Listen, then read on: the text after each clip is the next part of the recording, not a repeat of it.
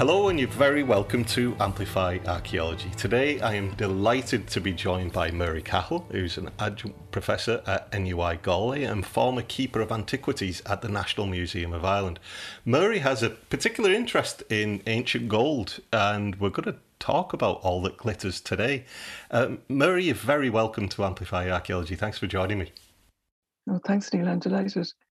Uh, Mary, I, I suppose it's a bit you know, it's almost a little bit of a cliche, isn't it? Anytime you kind of excavate and where the general public can come up for a chat, there's always somebody comes along and goes, says, you know, have you found any gold? And in fact, it's pretty rare, really. I mean, I've only worked on one site where we found gold, um, and that was in County Mayo. Uh, I don't know if you remember, it was at Low Park, a beautiful little piece of filigree. Um, okay.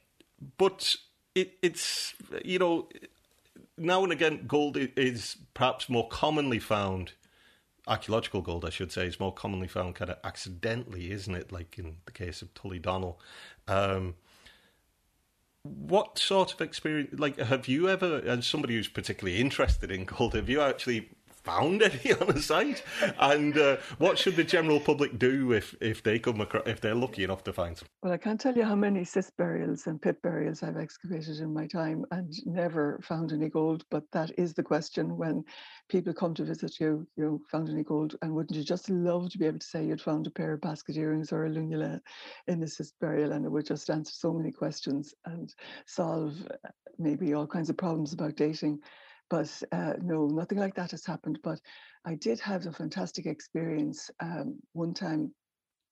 It's I can't believe it's almost 20 years ago now, but when we got a report from um, the finders of what became known as the Dooyork hoard.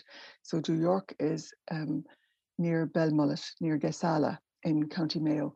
And um, one day I was um, just sitting at my desk and the next thing the phone rings and um, it was a jeweler in Cork City reporting the fact that um, somebody had come into him with, with what he recognized as um, a gold ribbon torque. And he asked then Professor Peter Woodman in UCC, who verified it, and told the man he should ring the museum and uh, speak to me. So um, we got all of the information. Myself and Maeve Sikora, who's now keeper of Irish Antiquities, headed off for Mayo the next morning at about six o'clock in the morning. And um, we arrived down, we met the brother of the man who had been in Cork. Um, the two of them had gone for a walk the previous Sunday on the beach, kicked over a few stones, and what did they find? But three gold ribbon torques. So PJ, uh, the man in question, took us down to the beach, and he was looking around trying to uh, remember which stone had he turned over. And I just looked down, and there between the toes of my Wellingtons was a piece of a ribbon torque about um, maybe 10 centimeters or something like that long. And this was like a week later with the tide coming in and out, in and out in late November. And here it was still there on the beach. So that was truly amazing and just brilliant. So Maeve and myself had to set to almost immediately because there was a spring tide due the next evening and we had a really short period of time. Luckily, you couldn't really call it an archaeological site in the sense that it was just sand. So we were able to, um, you know, dig through the sand and found seven amber beads, two and a bit bronze bracelets, which were within the same area where the um, three other ribbon torques had been found. So these are ribbon torques of the of the Iron Age, which is confirmed by um, analysis subsequently in the lab in the museum, because we know that in the Iron Age the gold alloy is very different from the Bronze Age. It has a very high um, um amount of silver in it, so up to 30% silver, 20 25, 30% silver. So that's a very useful kind of chronological marker and differentiates um, Iron Age gold in Ireland and in Scotland uh, from um, gold of the Bronze Age. And this understanding came about, you know, a few years ago and has actually changed uh, our understanding of Bronze Age gold work in Ireland and Iron Age gold work and has in fact shifted um, quite a significant number of objects from the Bronze Age into the Iron Age, kind of uh, rebalancing, if you like, the very unusual um, situation that we had in Ireland, where we had such a small amount of gold that we could definitely date to the Iron Age, like the Broighter Hoard, for example. Mm, that's really interesting, and we'll we'll talk a little bit about prehistoric gold in Ireland in a moment. But just stepping outside of Ireland for a moment, uh, and this is a really broad question, so I apologise to that. But you know, I imagine like when is it that kind of gold starts to become something really important to humanity? Because I imagine there's been you know since humans first kind of appeared like gold, something that you can occasionally see on the surface naturally occurring. It's in rivers and such like that, but it didn't really. You know, do we have gold from like Stone Age context, if you like, prehistoric context? Was it ever seen as like a, an item of kind of desire before people had the skills to be able to work it? Well, I don't, not that I know of. Um, in in Europe, um, the earliest gold gold work that is found in archaeological contexts is from Varna in, in Bulgaria. So it's very, very early, but it's also unique, not just in Europe, but really in the world because of its early date. The, the amount of gold that is found in um, burial contexts in Varna is, is remarkable. But it's also remarkable because clearly it's a highly developed skill at the point where these gold objects are being deposited in these graves in Varna. They're not the sort of hit and miss efforts of uh, a goldsmith who's trying to find his way with this new material. They're clearly know how go, how to work gold and what its working properties are. Not only that, it's not just a question of um, hammering um, uh, sheet gold, there's evidence of casting, and there's evidence of alloying actually there with significant amounts of copper sometimes found and significant amounts of silver. So this is highly, highly unusual. And um, there are beads, there are sort of wire, spiral wire twists, there are pendant-like objects. It's quite extraordinary. Um, but then it, it just, there's no, there's no notion of where it began as I say, it's already well developed by the time these objects are deposited in these graves. And there's no notion then what happened afterwards. And gold working really doesn't appear until, you know, maybe a millennium or more later in other parts of, of, of Eastern Europe. And then it seems to come um, as the, the Copper Age or the Cal- Chalcolithic, if you prefer to call it that, and the Bronze Age develop as that moves in from Eastern into Western Europe, um, then gold automatically seems to come at the same time. So whether the those who were prospecting for metals, you know, were in some way able to um, identify potential places where both copper, later tin, of course, but uh, and gold as well could be found. There must have been something like that that they could you know, uh, sort of a geophysical kind of, or sorry, I suppose, no, sorry, I mean a geographical sense that they could identify potential locations. They knew what to look for, what looked promising in terms of ore sources. Because um, certainly by the time, you know, gold working and bronze and copper and bronze working reach Ireland, um, it's it's already very highly developed. Nothing was invented here. Um, you know, almost certainly the people we call the Beaker people came again looking, prospecting new territories. And uh, it seems to develop somewhat, somewhat from there.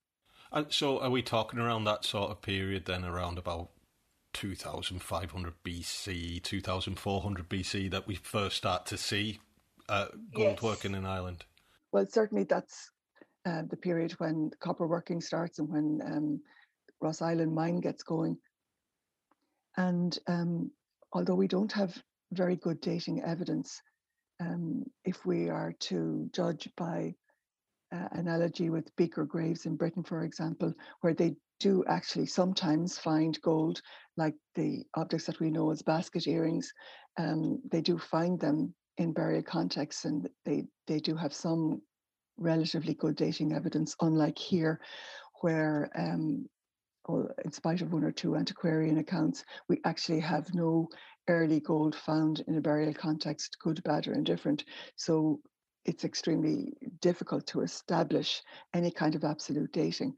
But um, I suppose we are talking maybe around two, 2,300, 2,200, something like that. That's our best guess at the mo- guess at the moment, anyway. That's very interesting. So most of the, the gold found in Ireland has either been from hoard de- uh, deposition, or is it just kind of random finds, or is that well, the sort of um, context? They're, they're certainly random finds, sometimes in hoards. Yes, uh, pairs of gold discs, for example, that will constitute a hoard, a small hoard in itself. We had the um, amazing rediscovery uh, in 2009 of the Cuggle hoard from County Roscommon, which uh, consisted of a lunula and a pair of gold discs. That was an, another very, very um, incredible and exciting rediscovery. And I say rediscovery because those objects had originally been found in the 1940s uh, in, cutting, in cutting turf at this place called Coggalbeg near Strokestown, uh, but they hadn't been reported at the time. And the finder had, for some reason, passed them on to uh, a man he knew, a pharmacist in the town of Strokestown, and they'd been kept in the pharmacy safe ever since until the um, pharmacy was broken into one night and the safe was taken. And you know the rest is is history. They were eventually found in a skip in Dublin by fantastic investigation that was done by by the guards at the time. But there was sufficiently um, there was sufficient evidence in terms of records within the family um, of the pharmacy of the pharmacist to show that um, the lunula and the discs had been found together. So we know that they are a hoard. That was a really important and significant find because, again, it showed us that um, the gold in the three objects is very, very similar. Um, and the most likely thing is that they were uh, being used together concurrently and obviously deposited together then as well. Although, I mean, we have to, I suppose we have to take a certain amount, um, you know, in faith um, because we weren't able to actually investigate the find place. It had completely cut away after, you know, 60 or more years. There was no trace of the original find place left. No, that's it. That's it. And do we know much about, or do we have um, a potential sources of gold in Ireland? Uh, uh, were people, were the Bronze Age people? What did the Beaker people find when they did the prospecting? Because we know, like for example, copper mining. That that's quite well established, isn't it? We know. Yes. Prehistoric copper mines at, Mount Gabriel, for example, and uh, Ross's Island in County Kerry as well. Yeah do we have anything similar for gold, or is it uh, kind of guesswork a little bit? No, we don't. And in fact, you know, from being sort of hopeful at one stage that we might have found a potential source for early gold in Ireland, I suppose I should say that, you know, when we're talking about gold at this period, we're, we're not talking about mines. We're talking about panning effectively for gold. So you're looking for um, uh, auriferous streams where the gold has been weathered out of you know a seam of gold that will be way back up the mountains and over time is being washed out weathered out of these uh, gold seams and because gold is heavy um, it sinks to the bottom of sands and gravels in in streams and you, you can dig it out and you pan for it because it's heavy, it stays in the bottom of the pan. That's just a very kind of simplistic explanation of what gold panning is about. Um,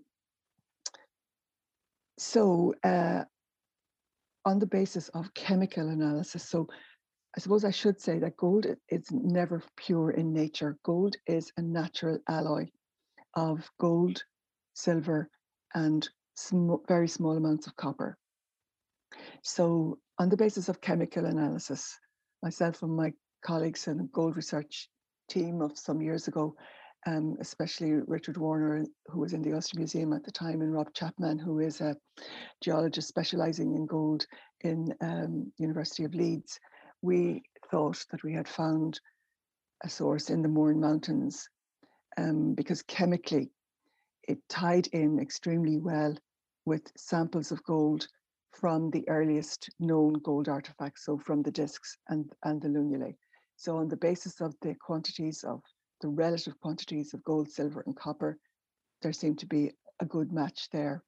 But then in the University of uh, Bristol, um, Chris Standish undertook um, a new type of study, and he un- he undertook a major study looking at the lead isotopes in the gold, and discovered that if you compare the natural gold to the gold in the artifacts, that the lead, lead isotopes just don't match. So that would suggest that the Mournes cannot be uh, the source of the early gold. And insofar as this work has developed up to now, the most likely source is actually in Cornwall. And that is really interesting in one way, because, well, in lots of ways, but especially because um, the one thing we also know is that when you know the time came to change from just using copper but to switch to bronze working so again an alloy of copper and tin usually 90 to 10 percent tin 90% copper 10% tin um, that tin had to be acquired from somewhere and anyone can see from the number of artifacts that are being produced in Ireland at the time in terms of axe heads, halberds, and all the rest of it, that some kind of continuity of supply is required, you know, if you're going to have any kind of um, what you might call bronze working industry. So almost certainly that supply, although archaeologically this is not proven, but almost certainly it's coming from Cornwall. And so it would seem that um, the gold is probably coming from there as well. And this is quite extraordinary because even though there have been quite a number of important finds of gold artifacts, including several lunulae, finds of gold discs as well in Britain over the last uh, few years, with relatively little found in Ireland at all. In fact, you could almost say nothing um, in terms of new finds uh, for the early Bronze Age. We still have by far the greatest number of artifacts of the early Bronze Age in really the whole of Western Europe. So um, again, it's a question of, of the supply of the raw material. For these goldsmiths who are obviously what we see is just what has been found, what has been left to be found, and even then only a proportion of all of that. So we have no idea what the original um, kind of production levels were in terms of the number overall numbers of objects that could have been produced at any period during the Bronze Age. But the one thing we can say, we can make a judgment from the level of skill of the goldsmiths. At least this is what I would argue anyway. These are not amateurs. These are not, you know, goldsmiths chancing their arm. Um, sure, I'll do a bit of gold working today and then I'll go away and do something else for six months. That is not the case. These are so highly skilled in many respects. Um, just to be able to produce gold sheet at the level that they did is a highly developed skill in itself. But to design and perfect uh, the production of a lunula um, along the lines of, we'll say, the lunula that was found at Mangerton in County Kerry um, in the 1840s, which is now in the British Museum, which I have to say is probably the best lunula ever produced. To be able to to produce something at that level of, of skill and expertise, um, where the um, the decoration from one side of the lunula to the other is perfectly symmetrical. And in many cases with lunula, there's actually mirror imaging. So it's that level of perfection. So these are not, as I say, amateurs, they're highly skilled uh, craftspeople in their own right. And um, that suggests to me that there is a continuity of supply that allows these goldsmiths to devote the time and energy to their craft to become um, so highly expert. So there has to be a source, there has to be, you know, it's all all talk these days about supply chains, whether it was PPE or vaccines or whatever it is. So we're all very familiar with that. Well, back, you know, at this period around, we'll say 2000 BC or so, there had to be a supply chain too. And those raw materials that allowed the goldsmiths to build up their expertise and to maintain their expertise, they have to be maintained in some way as well. And then you kind of wonder, well, what is the exchange mechanism? What is the quid pro quo? You give me so much gold, well, I give you so much copper ore, maybe, uh, or copper metal from Ross Island, perhaps. Or maybe there are other commodities as well that we just don't understand or know about. Absolutely, that's so interesting. And looking at that, I suppose you know, and, and that's something that's always struck me as well. Every time I go to the National Museum, you know, and you're walking around the prehistoric section, you're always drawn into that the fantastic awe mm. exhibition there of all that Bronze Age gold. So does Ireland really stand out in Western Europe for the, the quantity and the quality of its Bronze Age gold, or how well, that? It it does in in some respects. Certainly, it does in the early Bronze Age. I think it definitely does. Um, as we go further into the Bronze Age, then things change because um, whereas we say hundred years ago, uh, Ireland would have been re- regarded maybe as a sort of gold central. Um, there have been many, many new finds made. Um, you know, uh, you you there are huge amounts of gold in in Denmark, for example, and they have no sources of gold in Denmark whatsoever, and yet ext- there's extraordinarily fine gold work um, in Denmark. If you look at Iberia, if you look at France, um, again, absolutely amazing uh, gold work being produced uh, there as well. There's somewhat less in Germany, relatively speaking, less in, in Italy, but um, in, even in Britain, over the last 20 years or so, there has been a very significant number of uh, finds, uh, sometimes of quite extraordinary things. And that has again sort of balanced or rebalanced this kind of perception of Ireland as the almost the only place in, in Europe producing significant quantities of gold in the Bronze Age. It was never really true. It just seemed that way. But we can definitely take a different view of that now because of all the important finds that have been made in more recent years. That's very interesting indeed. And, and, of course, you know, it's looking at these Bronze Age objects and such, it's all a question of survival, isn't it? I mean, gold is a very reusable metal. So I imagine yes. we don't know what has been lost in any one country either and recycled. For example, Italy, the Roman Empire was hugely gold dependent. So you imagine mm. there was a lot of reuse of golden objects yes. as they were found, yeah. possibly. Well, um, gold is, uh, I suppose, um, important in, in, in two ways because it doesn't corrode, it doesn't tarnish. I mean, it can get a bit dull, okay, but that's easily enough remedied. So it's it survives. It survives in the ground in almost any conditions, and you know, um, sometimes it will come out of the ground if you're lucky enough to see it um, as as good as the day it went in. And like the Tullydonnell hoard, which you um, uh, mentioned, uh, which was found about will be three years ago now, coming up this summer. Um, those bars are as bright and as goldy as the day they went they went into the ground.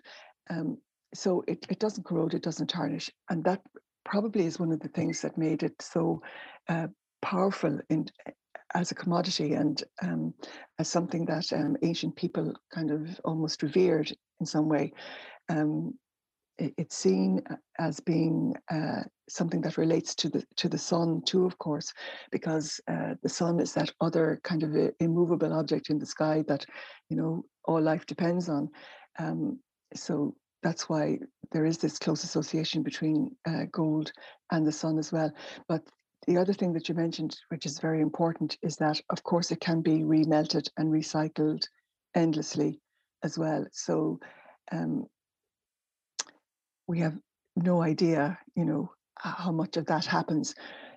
But it's an interesting point from a technical perspective as well, in terms of trying to uh, determine what the sources of gold uh, may be, because in the early Bronze Age, uh, we know that we're fairly certain anyway that the gold that's being used is the natural alloy as it came out of the ground in whatever way that was achieved. Um, whatever way it was recovered. But towards the end of the um, of the of the early Bronze Age, they actually start to modify the alloy, the natural alloy, by adding copper to it. So as you move then through the Middle Bronze Age and into the Late Bronze Age, um, you'll have more and more melting and remelting and recycling, uh, gathering of gold from different places. Perhaps we know that even we'll say in the hoard that was found at Downpatrick, uh, where we have Irish objects together with fragments of objects that came from either France or from Iberia. So there is some importation, perhaps, of raw material, which is then subsequently melted down, and objects that we would regard as of Irish type are then produced. So it's it's it's a highly complicated scenario, you know, um, where in fact, you know, we have little or no evidence, well, no evidence, I could say, whatsoever for the sources of gold in Ireland in the late Bronze Age. Whether now there are sources in Ireland that could have been used, perhaps, but we can't show that. We can't demonstrate that archaeologically. What we do know is that once we come into the late Bronze Age, say from about 1300 BC or so, um, that highly significant quantities of gold are available because the nature of the objects that are being produced changes and the amount of gold that is being devoted to one object is so enormous. You know we you get objects that are maybe um, 300 grams 500 grams. Um, in the in the later stages of the bronze age we have objects that weigh a kilo and we have records of ones that weighed well over a kilo they no longer survived because so much was melted down in the 18th and 19th centuries. But in order to produce objects of that type, again, because they are highly skillfully made artifacts, so it's not a question of goldsmith gets a massive um, amount of gold handed to him and you know make something out of that. There's a there is a reason for devoting huge amounts of this precious raw material into one artifact because that meant something symbolically in terms of the culture of the period. Now, what that precisely meant, I'm not too sure. But the gold supply was very steady, I imagine, and um, very reliable, because otherwise you would not have objects like this being made and, and produced. And that's not just in Ireland, because um, again, we see very significant amounts of gold being used to make artifacts um, if we just look at flange twisted torques, for example, um, you remember um, the beautiful torque that was found in Fermanagh not so long ago, um, of very significant weight. But you will find objects of that type, not just in Ireland, but in Britain, you'll find them in France, and you'll certainly find them in Iberia.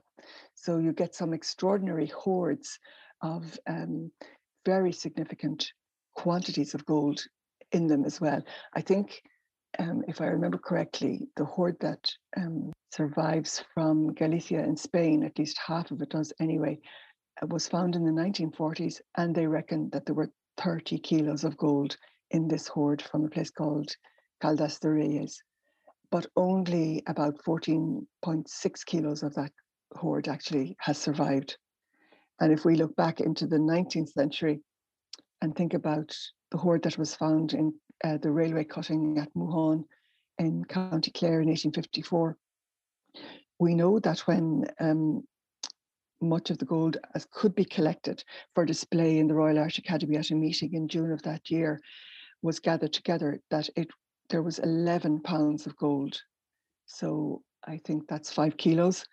Um, but undoubtedly, there was much more in that hoard that has been lost um, couldn't be gathered up at the time. A lot of it probably melted down.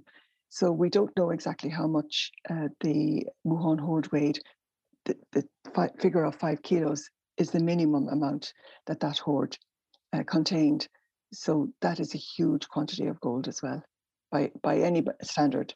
And that's probably the most famous, I would say, or the the most re- kind of recognizable um, gold hoard that has been discovered. Can we talk a little bit about it? Um, it was found, wasn't it, in the middle of the 19th century during? Yes, it was found around the 16th of March in 1854 when um, the uh, railway was being built between Limerick and Ennis. and um, it's it's hard to be absolutely certain about what happened uh, because nobody was there at the time to to record it, and the records that were made subsequently, some of them are not entirely reliable, and I have to say that quite extraordinarily, the newspaper accounts of the time are very sparse, considering the significance of the hoard. There were no um, national museums of any description. There were no archaeologists really at, at that time either. So there was no investigation done. Not even the railway company seems to have undertaken an investigation itself, either to uh, discover what had been found, to claim what had been found, which I find quite extraordinary. But the finders of the of the hoard, who are named in one of the newspapers as um, three particular men from the locality, one of whom, perhaps the most famous of them, is a man called Daniel Gregan, another man called Paddy or Patrick Haneen. Um, third one, I can't quite recall what his name was, and the fourth one just went by another. So he didn't even get his surname recorded. But um, it seems that uh, they just seem to share out the hoard amongst themselves and they kind of took to the roads into Newmarket and Fergus, to Ennis, to Limerick, and sold what they could to um, jewelers there who would buy um, gold at its kind of bullion price, whatever it was per ounce at the time, maybe three guineas or possibly up to four guineas, something like that. So the news did spread, and a number of uh, collectors, dealers, antiquarians um, made their way to Limerick. At this stage, the material had started moving, the objects started moving. They, a lot of them found their way to Dublin to various hoards. And it was from jewelers in Dublin that Dr. Todd, who was a member of the Academy, collected as much as he could and brought it uh, to one of the academy meetings in, in, in June 1854. So this was even three months later. And he um, exhibited the 11 pounds or the five kilos of gold that he had gathered up. But that didn't mean that the academy was in a position to acquire that much. In fact, they didn't acquire anything until several years later although the government through the Lord Lieutenant had given them a special grant of £150 um, to purchase material from the hoard, and again, the Academy records are not very clear on this. It proved very difficult for them to, to spend this money. They subsequently took up a public um, subscription um, and maybe collected something in the region of about £200 or so so eventually, Dr. Todd himself and another member of the Academy, Mr. Halliday, had actually made some purchases themselves. Um, and a famous Dublin uh, goldsmith and jeweler, um, James West, uh, one of a long line of a family of uh, Dublin goldsmiths and jewelers, he had acquired a very significant amount of material from that hoard. But between the jigs and the reels, and all kinds of comings and goings between the Academy, Mr. West, and its own two members, Dr. Todd and Mr. Halliday. Only um, a very small number of artifacts were purchased in the end. I think it was 13 eventually at the time were purchased. And um, Mr. West was left with a significant number of objects, including about 46 bracelets from the hoard on his hands and this was as late as 1858. And to this day, I cannot figure out or find out what happened to the material that was left on Mr. West's hands. Did he melt them down and just use them, um, you know, refine the gold and use it as a raw material in his own workshop? Did he sell it off? Who knows? The extraordinary thing is, is that the British Museum was actually able to acquire material from the um, Mooghaun Hoard at an earlier date than the Royal Irish Academy was.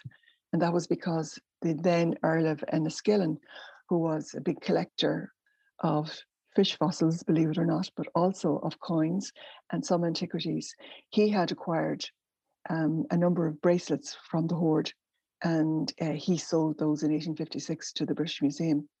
So that's why what's left of the hoard in terms of the original artifacts is split between the National Museum in Kildare Street and the British Museum in London, and the rest is gone. But fortunately, Dr. Todd, and we really have to acknowledge his role in this, he um, was determined that because he knew that you know all of the objects that he had gathered together uh, for that occasion in June 1854 would not survive. He had casts made. So there is a collection of casts of hundreds of the bracelets, several hundred bracelets that he managed to acquire at that time.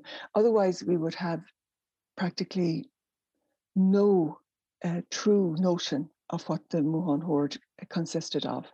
So it was a most unusual hoard because it has a unique set of collars which are only found in that hoard. These collars made of very heavy sheet of approximately C section with slightly developed uh, terminals and a little bit of decoration on some of them, very badly worn, which tends to suggest that these artifacts had uh, been worn um, on quite a number of occasions but a huge number, an unknown number, but several hundred gold bracelets of different sizes, all of the basic kind of Irish form of late Bronze Age gold bracelet, which is a solid bar with slightly expanded terminals. Um, why uh, so many bracelets were required, how they were all gathered together, and how they came to be deposited, and in what circumstances, with what kind of ceremony or was it all done in secret? You know, at that time when they were deposited sometime in the late Bronze Age, we don't know. It is significant, though, that even in one of the very early um, newspaper accounts, it was suggested that um, the finds were associated with a Fia, with one of these ancient cooking places. And fieldwork done by the Discovery Programme when they were working in the area on the Great Hill Fort at Mooghaun uh, found evidence of um, a Fulacht Fia very close to the uh, lake at Mooghaun. The, the, railway goes along just alongside it, but they found evidence in one of the Fulacht Fia of um, interference in the top of the mound. Um, so this might suggest that this is the site. I don't know why the railway men would have been digging in the Fulacht Fia that's still a mystery. If this was the site, why they would have been digging there in the first place, because it really wasn't in the way of the railway at all. But if that is the site, then it is interesting because you were saying about earlier about gold not being found in excavations. But funnily enough, insofar as we have evidence at all at all in Ireland for gold being found in excavations, a number of artifacts have actually been found in Fia in the cooking places. Now, they're not terribly significant objects, but we do have um, one of these um, gold foil covered penannular rings, a ring of base metal covered with gold foil, found at uh, one of the Fias excavated by um, M.J. O'Kelly at Killeens in County Cork back in the 1950s. Another one was found at a site excavated in more recent times in County Wicklow, and there there's evidence that um, a gold bracelet was found at a site in County Mayo at a Fulacht Fia as well. So that is curious in, in, in terms of Mooghaun, but there is still a great deal that we don't know. And I'm hoping that eventually, um, if when I get a chance to do a bit more research, that it may be that I will be able to find something in the original archives of the railway company that might show something. Because can you imagine any, these were commercial companies building the railways at the time, how they could ignore such a discovery on their own land, land that they had bought from Lord Inchiquin to put the, the railway through this particular part of Clare, how they could actually ignore it and let it go is amazing. But the other extraordinary thing is that Daniel Gregan sold what he had taken of the hoard and he went with his family, his brothers, and his cousins. And we know this because we actually know um, his descendants who live in New Zealand now. He actually went to Australia and worked in the goldfields in Australia. He then heard about um, uh, gold discoveries in um, in New Zealand, and he took his family to New Zealand, where he and his brothers worked in the goldfields there, and eventually bought a farm And curiously enough, some years ago, his great granddaughter, Amanda Gregan, came to Ireland to work for a few years and ended up working in the depart in the marketing department of the National Museum and gave us all her family history. The other man, Paddy Hanning or Paddy Hannan, perhaps, he also emigrated to Australia and he became really famous as a fellow with a, a nose for gold. He got involved in the gold fields there and he actually discovered, and um, this is um, well known in Australia and well recorded. He discovered the gold fields at Kalgoorlie. And in Kalgoorlie town, there is actually a statue, uh, a sculpture of, of Paddy Hannan. And he, I was there. I was there. I didn't know about the Mooghaun connection, though. I, I saw that. I, I worked yeah. for a year in um, Western Australia. We were yeah. surveying sites. Yeah, that's incredible. And not only that, he's buried in Melbourne Cemetery. And not only is he buried there, but Jim Quinn, who found the Ardagh hoard some, you know, a few years later at Ardagh, County Limerick, he actually went to Australia and he's buried in Melbourne Cemetery as well. God, that's incredible. So that is incredible. But you know, something that I discovered when I was uh, looking for information on the Mooghaun hoard and I've I, I, the last few years I am so in love with um, digital newspaper archives, but it's extraordinary the amount of reports on the gold diggings in Australia that are in the, those papers of around the 1850s. So it must have been known to people like Daniel Gregan and others that you know, rather than going to the United States, for example, which you might imagine in the immediate post famine era, people would have been more inclined to go and they might have had relations or family who had already gone to the United States. Um, but they actually went to Australia. Maybe they were reading about about about the gold um, finds there, you know. I was doing some surveying out, out kind of around, not far from Kalgoorlie, kind of out in the goldfields kind of direction. And um, there's one of the villages we went to. The name escapes me now. Uh, it was one of them, you know. It was kind of like a 16 or 17 hour drive from Perth, and it all kind of gets a bit fuzzy after that point.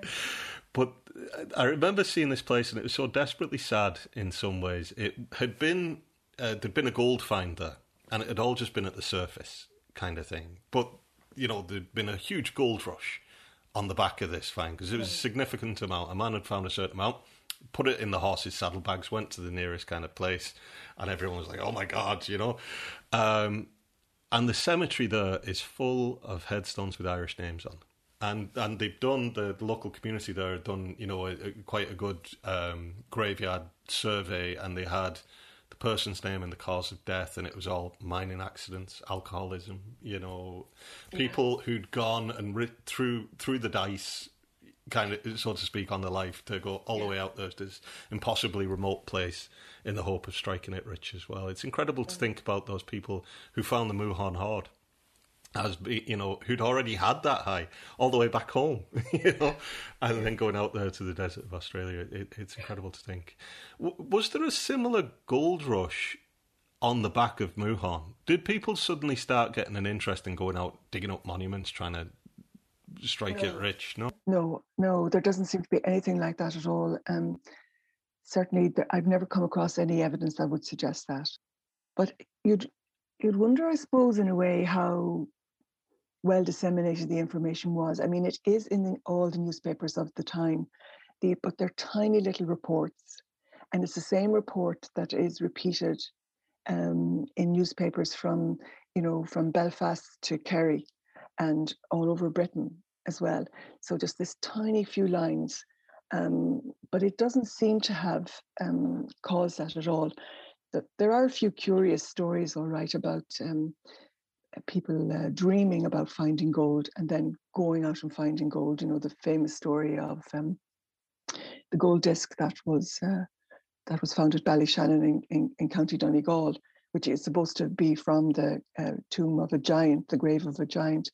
Um, that was found in the 17th century, actually, and it's in the Ashmolean Museum now. But that's supposed to be as a result of a dream, you know, being told to go to dig for gold in a certain place. And the man who found um, a single gold disc um, at Castle Treasure in County Cork, uh, this is a disc found in the 19th century and it's in the British Museum now. Um, he uh, reportedly said that he had dreamt that if he dug in a certain place that he would find gold and sure enough he found the disc but I sometimes wonder if maybe that's just maybe might have been a bit of an ex- convenient excuse uh, for digging somewhere maybe he shouldn't have been digging, you know. because all of this finding of gold in the 19th century and the reason why we have so much gold in the in the collections uh, without any real provenance or any believable provenance in some cases is because a lot of these t- uh, tenant farmers, you know, with half an acre or an acre, um, they would have been expected by their landlord to hand up anything that they found. And of course, they didn't. So, you know, we get lots of finds from near Mullingar, near Athlone, um, near Cork, near Waterford, near Kilkenny, whatever it may be. And this is because they would just hightail it into town, uh, into the nearest jeweler where they could realize their asset, get some cash, and be gone. So that that means that we have very very poor recording in the 19th century. It mightn't have been great anyway, but it's very very poor because of this uh, tendency to want to hide effectively and and for poor people you know to find something that would realize um, maybe three four five pounds or guineas it's quite an extraordinary amount of money you know it's a number of years salary almost so to mm. so to speak i mean and especially coming out you know looking at Mooghaun that's just at the tail end of the famine you know or yes, it's just absolutely. during the it's perfectly understandable i think for people yeah. to looking back Mary, you know, we were t- we kind of mentioned it a little. It'd be great to to dig into it a little bit. What can these golden artifacts, the lunulae, the, at the start of the kind of first appearances of gold, compared to the big torcs there in in the later Bronze Age and going into the Iron Age, what do these golden objects tell us about the societies that created them? And can it tell us, you know, the different styles of gold jewelry. Does that, uh, you know, does that tell us much about, I suppose, the value of gold and how that might have changed as the Bronze Age progressed? And is there even any hints about religion in there? Yes. You're asking me all the easy questions now. Sorry. I, you see, we're really um, limited in terms of interpretation and understanding because of the fine circumstances. You know, so little of this material has been found in any kind of archaeologically, you know, understandable circumstances where we can see it relating to other things, to sites, to whether those are burials, whether they are workshops, whether they are houses or, or whatever they may be. Um, ceremonial enclosures, I don't mind. It would just be great to find, you know, uh, something that has a real association. Um, so we're left, I suppose, with an extraordinary body of material of um, exceptional workmanship, exceptional skill, but very much in, in terms of each period, a series of objects uh, that are so similar to one another that you have to uh, think of it in terms of, at least I do anyway, that these goldsmiths are only allowed to make certain things. They can have they can use a certain amount of their own individual creativity, if you like, or their artistry, so long as they stick to the rules. So you can make discs, and preferably you make them in pairs, but you decorate them in a certain way. Now, there are, if we talk about discs just for a moment, discs of the early Bronze Age as opposed to the late Bronze Age concentric ornament is, is huge. Um, you'll see zigzags, you'll see radial ornament, you'll see dotting. Uh, you don't see concentric ornament like you will see, like concentric circles like you will see um, in the late Bronze Age or bosses or anything like that. uh, you'll see, and then importantly, this cruciform uh, motif with radial lines on it as well. So um, I thought, you know, there's an extraordinary similarity when you look at these discs and you turn over uh, food vessel bowls in particular. Uh, whether they're decorated on the bottom or not doesn't really matter, but if they are, fine, that's great. Um, nonetheless, even if you don't see any decoration on the actual base of the pot, when you look at the way the um, pattern of decoration on ceramic vessels is is is laid out and designed, again you can see very very similar to the discs of patterning, and I have tried to uh, decipher, if you like, or to understand these in terms of representations of solar imagery and the way that people see the sun um, with the naked eye uh, on different occasions, different times of the year, in different atmospheric conditions, whether that uh, relates to bright sunshine, to seeing through haze or seeing through mist, uh, seeing in particular the sun reflected in water, the sun going down or over water, all of these things I read as um, uh, interpretations of solar imagery uh, then reflected in the gold discs and in the ceramics as well. Then I thought, how do the lunulae fit into this picture? And I had been looking at Scandinavian rock art for a long time, which is a little bit later in date than um, our gold discs and lunulae, but I wondered, you know, there's a very similar outline for a lot of these um, objects that we uh, interpret as boats on Scandinavian rock art. You also get these disc-like objects like suns.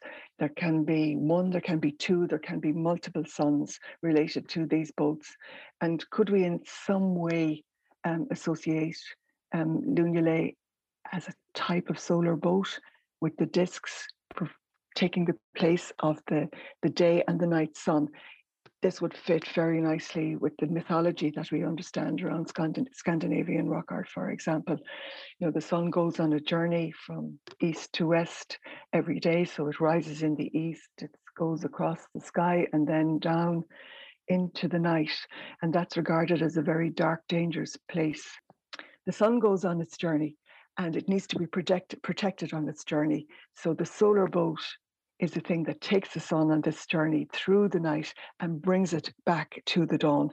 And this becomes a very complicated story with other animals um, being introduced, the serpents, which are, you know, danger and the enemy, and the horses, which again are protective and bring the sun on its journey. We don't have um, as complex a story here in, insofar as we can interpret it in terms of the gold, but we certainly have elements of that story insofar as I try to interpret gold lunulae and gold discs. And again, if we if we went into the into the late Bronze Age, just you know, uh, by, by by way of comparison, we have lots of artifacts which we don't really know the purpose of because again they're not found with burials or in circumstances where you know it would help us to understand or to interpret them but one of the things that did help was the discovery of the extraordinary hoard found at Ballinesker in County Wexford in 1990. And this was as a result of um, the building of uh, some holiday houses at Ballinesker, where um, the side of a small hill was cut into in order to make a flat, a flat area to build these houses. And um, all of the topsoil was dumped in the adjoining field. Then, maybe a year or so later, somebody on the far side of Wexford town was looking for an enormous quantity of um, topsoil to build a garden. And the topsoil was delivered. And as the gardener was checking, he started finding gold objects in the in, in the topsoil. And uh, he uh, contacted uh, the museum, and we had a fantastic um, adventure down there where we ended up following topsoil from this site uh, to seven different locations. And we found um, a pair of the objects which up to then were called boxes and a pair of other sheet gold objects which had been folded in antiquity but which looked like, from what we could see, related to the gold boxes in terms of the decoration, also closely related to the discs that we see on the terminals of the big gold collars, like the ones we know from Gleninsheen and Sheen and Gertine Gorteenreagh in County Clare. There were also two dress fasteners and a bracelet in this hoard as well. So seven objects altogether were found. But the thing is, we know approximately where that hoard was found we know that this is the area where that was stripped in order to build these houses. We know this is where the topsoil was dumped. We searched two enormous mounds of soil, and as I said, followed it all over the county Wexford. But what we don't know is is that all that was in the hoard? Was there anything else there? We just have no way of knowing. But when we made a decision which was a decision that took quite a long time to make and it, involved all kinds of considerations, including ethical considerations. And that was to unfold two objects that had been folded in antiquity because we couldn't determine from x rays or from looking at them inside out, upside down, we couldn't figure out what they were. So we made that decision to unfold them and to see what did they actually um, constitute. That was done by a wonderful conservator, fine metalwork conservator called Marilyn Hockey in the British Museum in the early 1990s. And that was what revealed not what we actually thought one of the folded objects was, which was a pair of gorget terminals. It was actually a complete object in its own right, like a gold bobbin. A bobbin, if you can imagine the type of bobbin that you have in a sewing machine that carries the thread up to the needle if you can imagine that, about six or seven centimeters in diameter. It was one of those.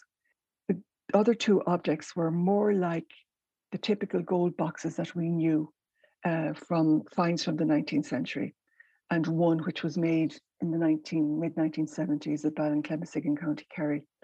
Only one of had been found on there on that occasion, but the others all exist as pairs. So we had a pair of matched gold boxes. And I say that as if boxes was in inverted commas.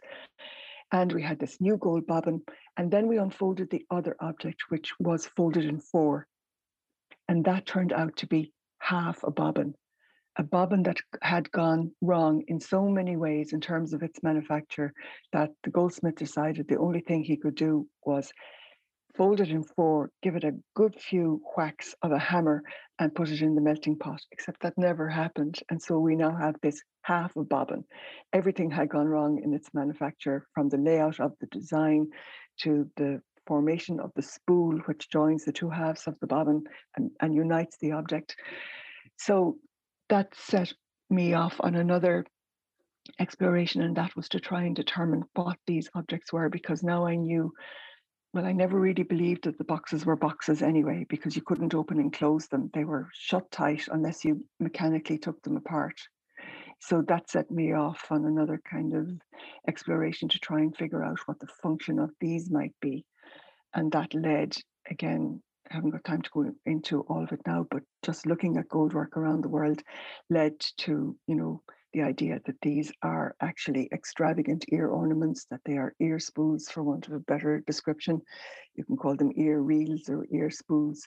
And, you know, um, I was helped in that by the kind of, I suppose, thing that had swept the Western world as opposed to other parts of the world, whereby people were starting to um, use their own bodies in terms of piercings and um, body decorations in terms of tattooing and all of that. But um, people who were doing what some would regard as very extreme piercings, uh, piercing their earlobes, stretching them so that they could hold artifacts that are up to six, seven, eight centimeters in diameter, exactly the same size as the boxes in inverted commas or ear spools from Ballinesker and these other places from Ireland. Now, these, in terms of gold artifacts, we don't find them in Britain, we don't find them in France, we don't find them in Scandinavia, we don't find them in Iberia. Um, you would have to go right over to the Mediterranean to find them, and they will be of later date. So this is very, very interesting because, again, I think of it in terms of, you know, you just don't make these in gold. They must exist in other materials as well. And those materials could be ceramic, they could be wood, they could be stone. So there are a few other objects kicking around in, in collections that um, are possibly the poor man's version of the gold ear spools. But you know, just a little bit more work needs to be done on that. But what is interesting about them is that they copy almost precisely the kind of decoration that you find on the terminals of the gold gorgets. So whereas the gorgets come from Clare, Limerick, North Tipperary, um, you're finding the ear spools, um, insofar as we have provenance for them, you're finding them in Wexford because there's a wonderful find made um, in uh, the 18th century near Enniscorthy, where the two gold ear spools that were found there are 12 centimeters in diameter. Now, in order to accommodate a 12 centimeter in diameter ear spool in your ear, you have to do one hell of a stretch on your earlobe to fit that into it. But this really tells us something about late Bronze Age people, how they view themselves, how they view their bodies, how they're prepared to manipulate their own bodies, how they're prepared to put themselves through what is almost a, I won't call it a surgical procedure, but a procedure that, you know, you you're you're opening up a part of your body. You are possibly um, opening yourself up to the possibility of blood poisoning and dying a horrible death because that can happen. Um, you are certainly opening yourself up to the possibility of your earlobe withering over time and becoming a rather ugly looking um, piece of your body rather than something resplendent in your gold ear spools. So um, these objects are also decorated with all of these miniature solar symbols as well, which are the concentric circles with the um, circular or slightly domed or conical bosses. So again, we're finding this continuity, if you like, um, of um, this um, the importance of the sun and its representation on on these artifacts. Ah, it's fascinating. It really is, and it makes you think about whether only certain people allowed to have these ornaments. You know, was this like? Um, uh, you know, some kind of like priestly caste, for want of a better word, or, or, or was this something that marked status in a, a, in a different sort of way?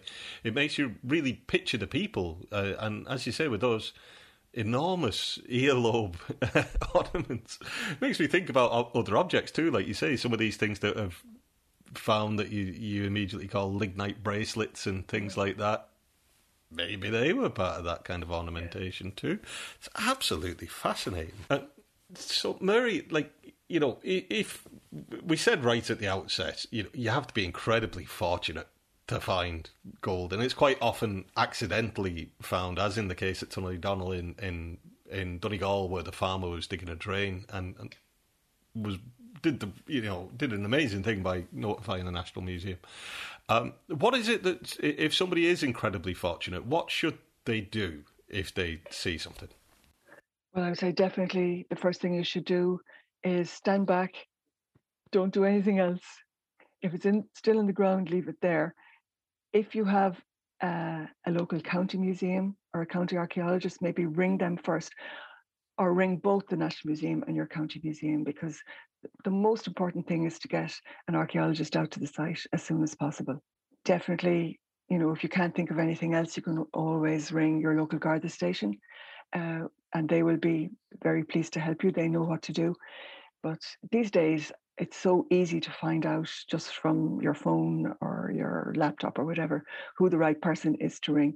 So if you find anything, it doesn't have to be gold. You know, it, it's fantastic if people find something really amazing like the Tullydonnell hoard. And I have to say that all the people involved in that particular hoard were just brilliant, absolutely fantastic. My colleagues in, in Kildare Street couldn't have been happier with um, with uh, the way they were welcomed and looked after when they went to Donegal to investigate the hoard. And that has been my um, experience through a very long career in the National Museum as well, always being uh, welcomed and facilitated and helped in every possible way by people all over the country. So the first thing, just to go back to where we started, is ring the National Museum, perhaps ring the County Museum, um, or ring the Garda Síochána and all of them or any of them will help you and advise you what to do. Protect the site, I would say. Stand back and protect the site, cover it, and wait until somebody with just that little bit of knowledge comes along who can really get the best out of what is in the ground because you know we have lost so much evidence over so many years because things these things are found accidentally and sometimes in the case we say when people were cutting turf by hand you know the shawl would nearly go through the object because you know you'd hit something it would make a sound and then you knew something had been found um, so a lot of things may suffer a little bit in the actual finding, but that's just the way it is. We can't predict where the objects are going to be. We can't predict who is going to find them on any given day of the week. Um, but I just think, isn't it wonderful to be that person, to be so lucky to make that discovery? I'll just tell you one last thing before we finish up. It's common knowledge now because it was in the papers at the time. But one of the finders of the hoard at Dooyork had been lucky enough a few years before to win the lotto. So I said to him, PJ, I said, when this is all over now and you think back, what do you think would be the best thing, winning the lotto or finding gold? Finding the gold. That was the right answer because the money will be gone, but the gold will always be there.